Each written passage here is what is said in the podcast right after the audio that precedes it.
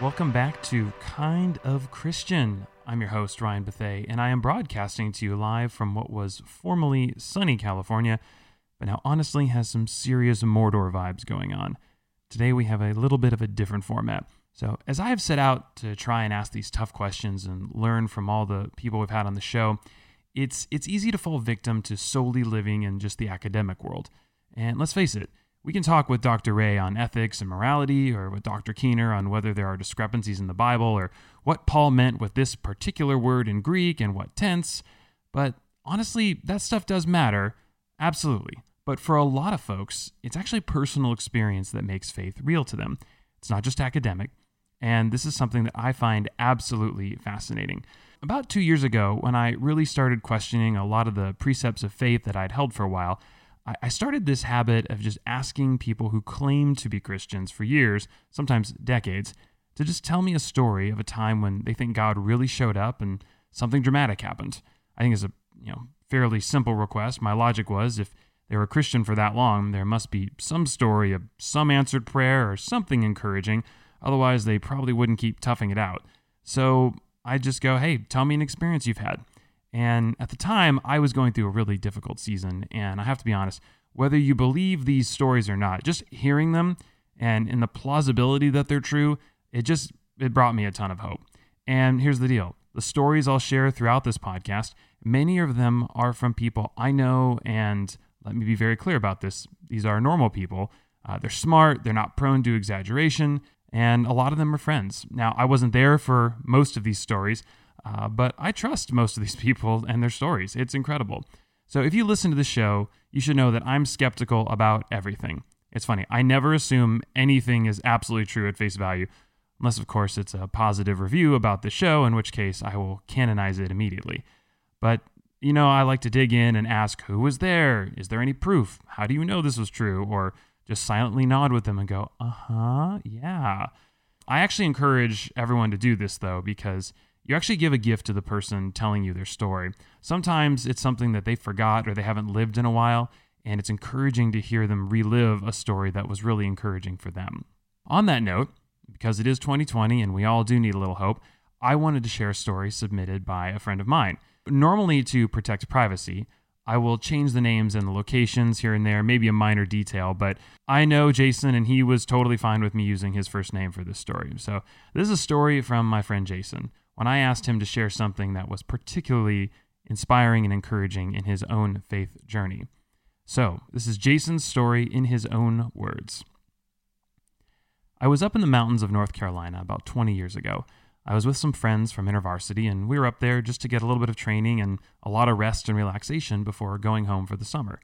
I had just finished my freshman year of college and was emotionally spent after a really tough year, and I was thankful to have finally found a group of people that I connected with. Things were good. Part of the camp involved spending some time alone with God. I remember heading out to a hillside and sitting on top of a sewer drain to work through the questions that they had given us, questions for reflection. I was supposed to spend an hour or so on it, but I finished pretty quickly in about 20 minutes, and so I really wasn't sure how to spend the rest of my time. As I was sitting there, a girl that I had met a few times that year came to mind. Uh, that also happened to be at the retreat with us. As I thought about her, I, I just had this sense of compassion sort of come over me for her. It's really hard to describe. I had observed her from a distance over the prior few days, and then out of the blue, I, I just had this internal dialogue, this little voice inside me say, I want you to find her a four leaf clover. Since I was just sitting on a sewer drain, mind you, having really nothing to do, supposedly supposed to be spending time with God, I said I should start looking. So I looked and I looked and I looked, but I couldn't find a four leaf clover. Turns out four leaf clovers are actually pretty rare. When it was time to leave for the next event, I gathered my stuff and started walking down the hill, having not obtained a four leaf clover, and I was going to go rejoin the main group in the meeting room. But something inside me arrested my attention. That voice returned and it just made me turn around. I don't know why I did it. It was just the same voice again. As I turned around and looked down, there it was a four leaf clover. I couldn't believe it. I just stooped down and picked it up. Now, at this point, I began thinking, okay, now I've got the four leaf clover, but how am I going to give it to this person? And why am I giving it to this person? How do you smoothly approach someone and just casually mention, hey, a voice in my head told me to give you a four leaf clover and do it in front of their friends. Really smooth. So I snuck in the back right of the auditorium and I saw her sitting down in the front left side of it. The best at this point I had come up with was Hi, I don't know if you remember me, but my name is Jason, and I feel like I was supposed to give you a four leaf clover. Clear, concise, and to the point. So that's what I went with. And then a giant smile broke across her face, and her eyes started to tear up, and I just stood there as she recounted her side of the story. You're never going to believe this, she said. This is always a good sign, I thought. Well, this has been a really hard week for me, she said. My boyfriend and I just broke up. We're both here.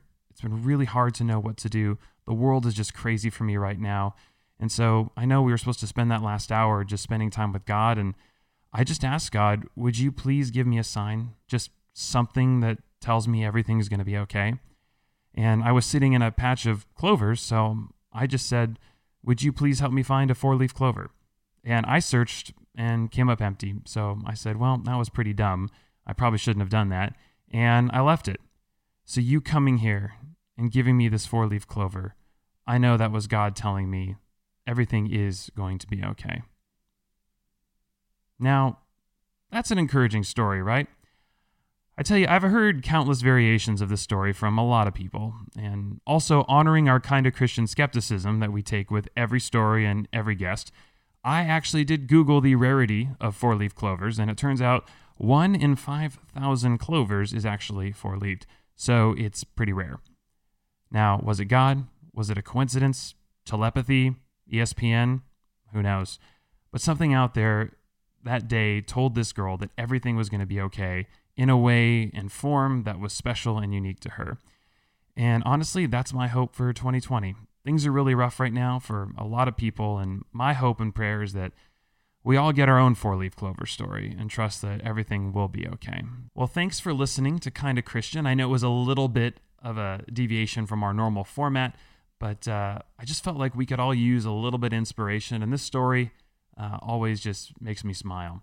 So we'll be back with someone very smart very soon. So fear not.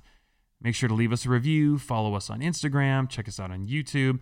And I'm still working on what to call listeners of the show. I feel bad greeting everybody like, welcome back, kind of Christians, because that may not be genuine. Also, if I called everyone the elect, it's a little Calvinist joke, but probably doesn't appeal to anyone past like a certain half percentage of the population. So, Christian dad jokes, got lots of those. Anyways, folks, stay safe out there. Thanks for listening to Kinda Christian. We'll be back next week.